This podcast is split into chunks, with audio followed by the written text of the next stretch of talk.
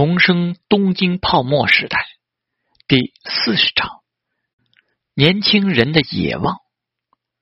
三个人一起回到家，进门之后，就只见职业杨介坐在起居室里，瞪大了眼睛。呃，刘刘奈姐姐，小野寺刘奈有些不好意思。职业君，今天说明会顺利吗？呃，顺利。职业杨介赶紧收回了目光。啊，真是大吃一惊啊！新的发型加上这一身衣服，还以为明星到家里来了。职业君，不要开玩笑了。小野寺刘奈提着大大小小的袋子，米子酱，该洗一洗，赶紧睡了。杨介哥哥，姓史。井上米子却挥舞着手里的漫画书。职业杨介愣了愣，那是什么？什么嘛？杨介哥哥不知道啊？井上洋子一副你不是合格漫友了的表情。大郎哥哥就知道。职业杨介愕然看着陶之命，怎么样？今天拿了多少钱？陶之命自有关心的事情。职业杨介这就兴奋了，开口说道：“前天晚上你说的东西很管用啊！哈哈哈！今天我也是闪耀了全场的男人啊！史无前例，五十万。购物券呢？没有。职业杨介刚飘起来的气势。跌落了，也不错了。陶之命目光闪烁的鼓，那么加仓吗？职业杨介痛苦的抱住了头，让钱是在我身上留一晚上吧。好，陶之命拍了拍他的肩膀，明天早上给我。你你真是恶魔呀！话说回来，之前的钱赚了多少啊？陶之命不置可否。反正是在赚，按照约定，一个月后我给你百分之二十的收益就好了。那明天我再给你三十万，也按照百分之二十算吗？职业杨介小声问问。这是个问题啊！陶之命思索着，操作的时间更少。果然，你还是等到一个月后赚多一点给我吧，不然我太亏了。喂，需要这样吗？职业杨介嘟囔着：“啊，不是缺少资金吗？都贷款了，知道我缺资金，还留二十万，又想留着哪天晚上用是吧？”陶之命提高了点音量。职业杨介一阵心虚，看了看礼物，涨红脸：“总要留点钱用啊！之前用了很多，真是的。”这家伙一点也不怕，前天晚上可都是自己花的钱。你不知道我给了你多好的条件啊！陶之命悠哉悠哉的说道：“我给别人的条件只有你的一半儿呢。”别人？职业杨姐呆了呆：“你你你又拉谁借钱给你进行炒作？什么叫做借？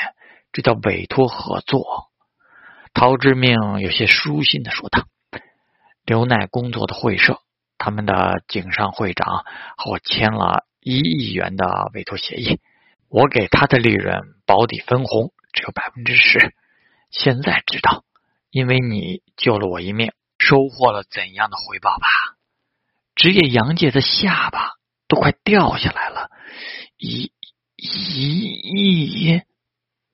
小野四流内事实出来证明了，是啊，陶野君实在是，嗯，太厉害了。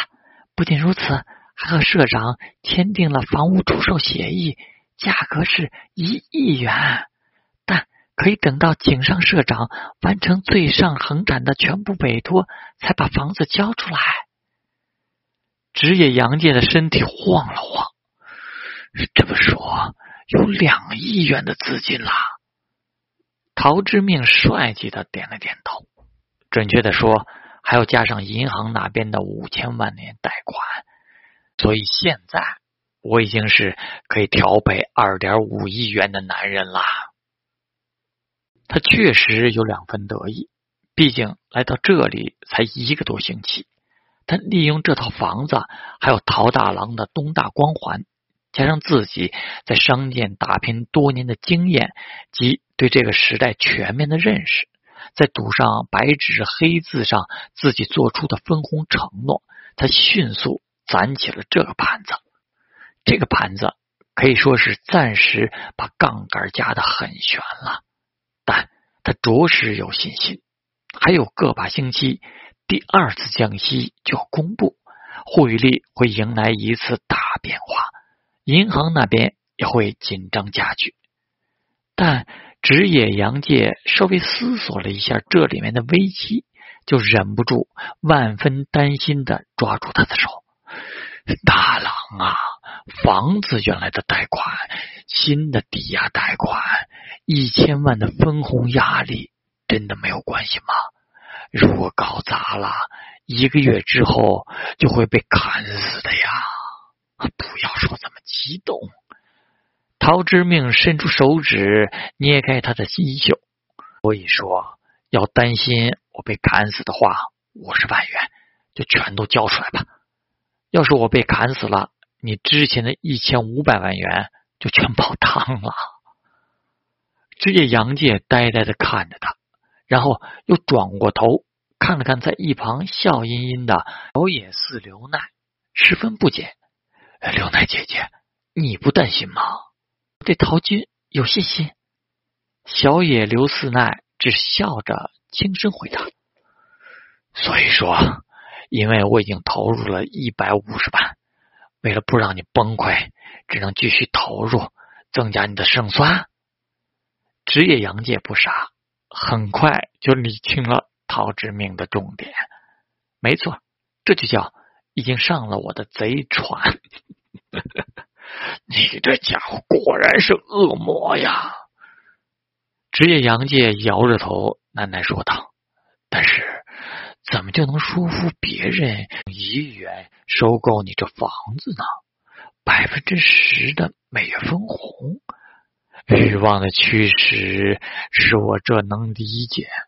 果然，你现在就像恶魔，言语都有引诱人的力量吗？别傻了，陶之命懒洋洋的说道：“还不是昨天主动去了最上恒产，用我的智慧。”坚定了他们迅速把这里开发完成的决心，给了井上社长十亿元的低息贷款，要不然井上社长怎么肯那么轻易答应我的条件？职业杨介瞅着他的模样，咬了咬牙，从兜里把五十万元拿了出来，拿去拿去，等等，我是你兄弟。你是想说，如果以后有什么会发财的好事，不要忘记你这份情谊吗？陶之命笑呵呵的看着他，把钱拿到手上掂了掂。放心吧，等来年毕业之后，你哪里也不用去，跟着我就是了。很快，我们就会成为东京最潇洒、最有力量的那种年轻人。职业杨介的双眼熠熠生辉。小野寺刘奈在一旁看着意气风发的陶之命，心里带着莫名的崇拜情绪。陶之命站了起来，伸了个懒腰：“早点休息吧，说明会还是要去的。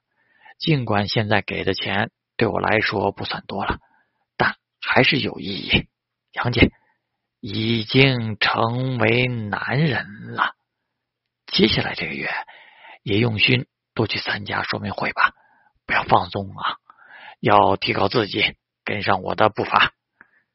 职业杨介心虚的看了一眼小野寺流奈，为什么那句话要太强调？真是的！虽然他确实时不时心动一下，期待的大郎什么时候再带他去一起出去？嗯，狩猎。自己一个人的话。果然还是什么都办不到，但他是怎么能克制住自己一个人吗？